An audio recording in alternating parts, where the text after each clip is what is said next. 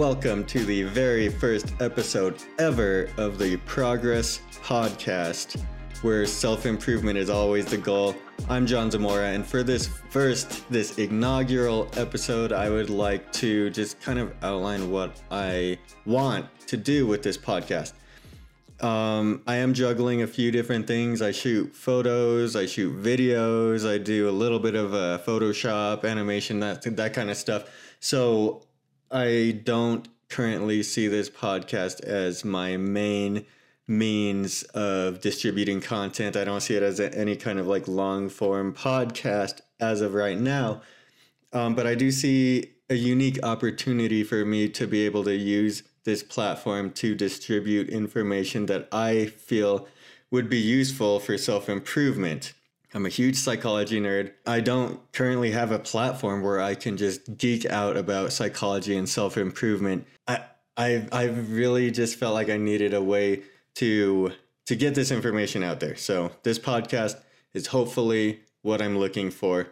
That being said, for this first episode, I'd like to talk about the Dunning Kruger effect, one of the most interesting cognitive biases that I've ever heard of. Um, so, what is a cognitive bias, first off? And the best way I could describe a cognitive bias is that it's the equivalent of an optical illusion, but for the mind. So, the same way that your eyes can be tricked to see something that is not there, that's incorrect, your mind can also have these blind spots that can cause your thinking, that can cause your logic to be distorted. Second thing about cognitive biases is that they are subconscious. That's the hard part about them is that unless we are aware of these biases and unless we explicitly work to overcome these biases, they will influence our thinking without us even knowing. So, the Dunning Kruger effect, if I could describe it in one sentence, it's that you don't know what you don't know. So there's not knowing something, and obviously that hurts you. The lack of knowledge hurts you there, but it also hurts you on a second and more deeper level in that you don't even know that you don't know. For example, if you have never studied or performed surgery, how can you possibly know all of the information that's out there that you don't know about surgery? So the fact that you don't know what you don't know it gives you false confidence. Um, there's a great quote by Charles Darwin that ignorance more frequently begets confidence than does knowledge. So rather than seeking to find what you don't know, the mind naturally opts to focus on what you do know, and this accounts for the overconfidence. So the original study by Dunning and Kruger, they tested 84 Cornell undergraduates, and these undergraduates were first asked to estimate their grammar ability and test score. Secondly, they're asked to take that test. So the lowest score is the 10th percentile, the bottom 10%. They were the ones who overestimated their abilities the most. They predicted themselves to be usually around the 61st to 67th percentile, so meaning the top third of performers, um, when in reality they're the bottom 10%. Conversely, the highest scorers were the ones who most often underestimated their test scores. And you might think, well, yeah, it's easy to underestimate your test score when you're at the 100th percentile.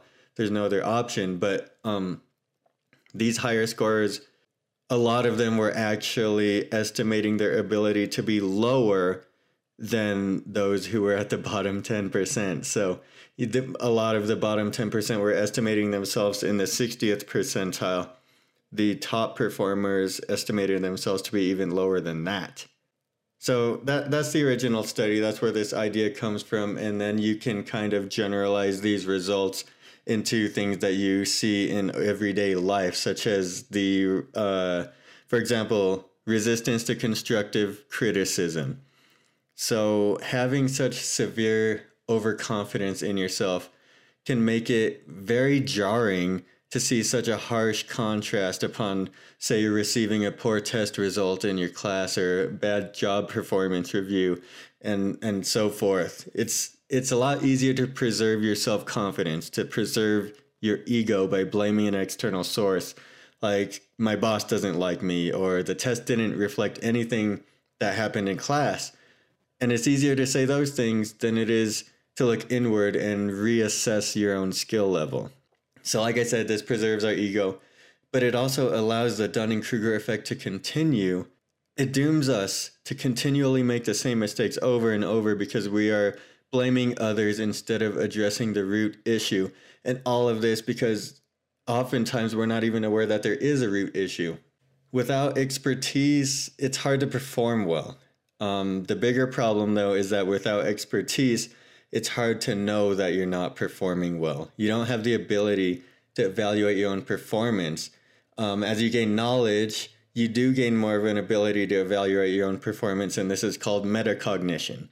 So, an increase in knowledge actually results in a decrease in confidence, which is kind of counterintuitive.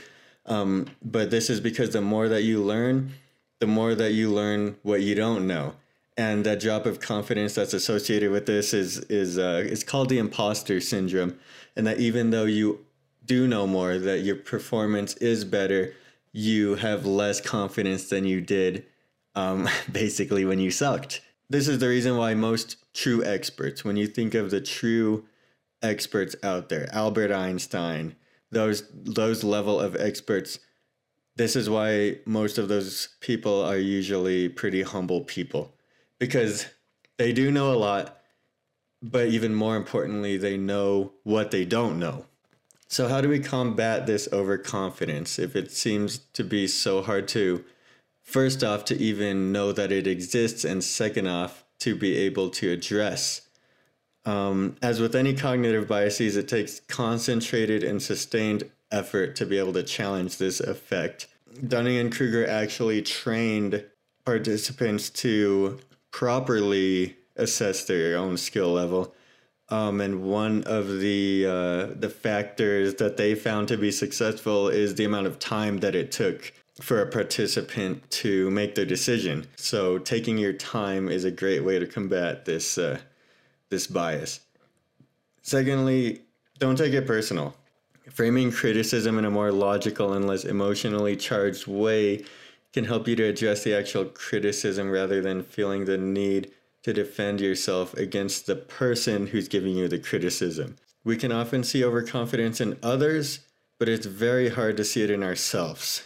But if we can acknowledge criticism, not take this criticism personally, it can help us see ourselves through the lens of somebody else. And in that way, we we are more likely to be able to address our, our overconfidence. Third, uh, challenge yourself.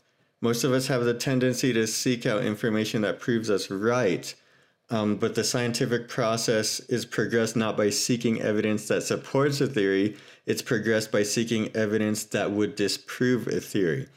So, for example, the theory that black swans don't exist.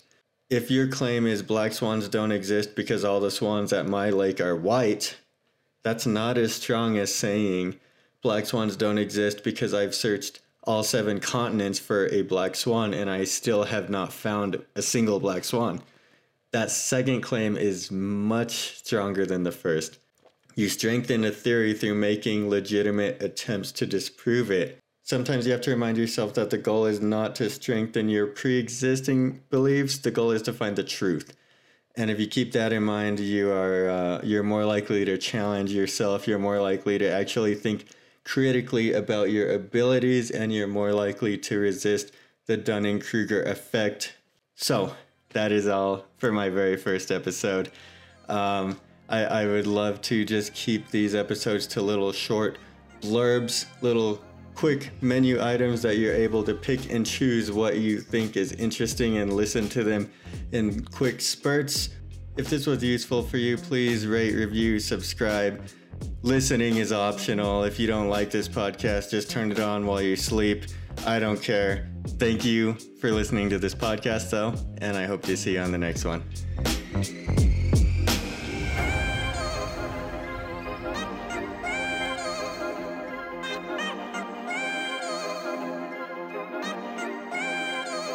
Thank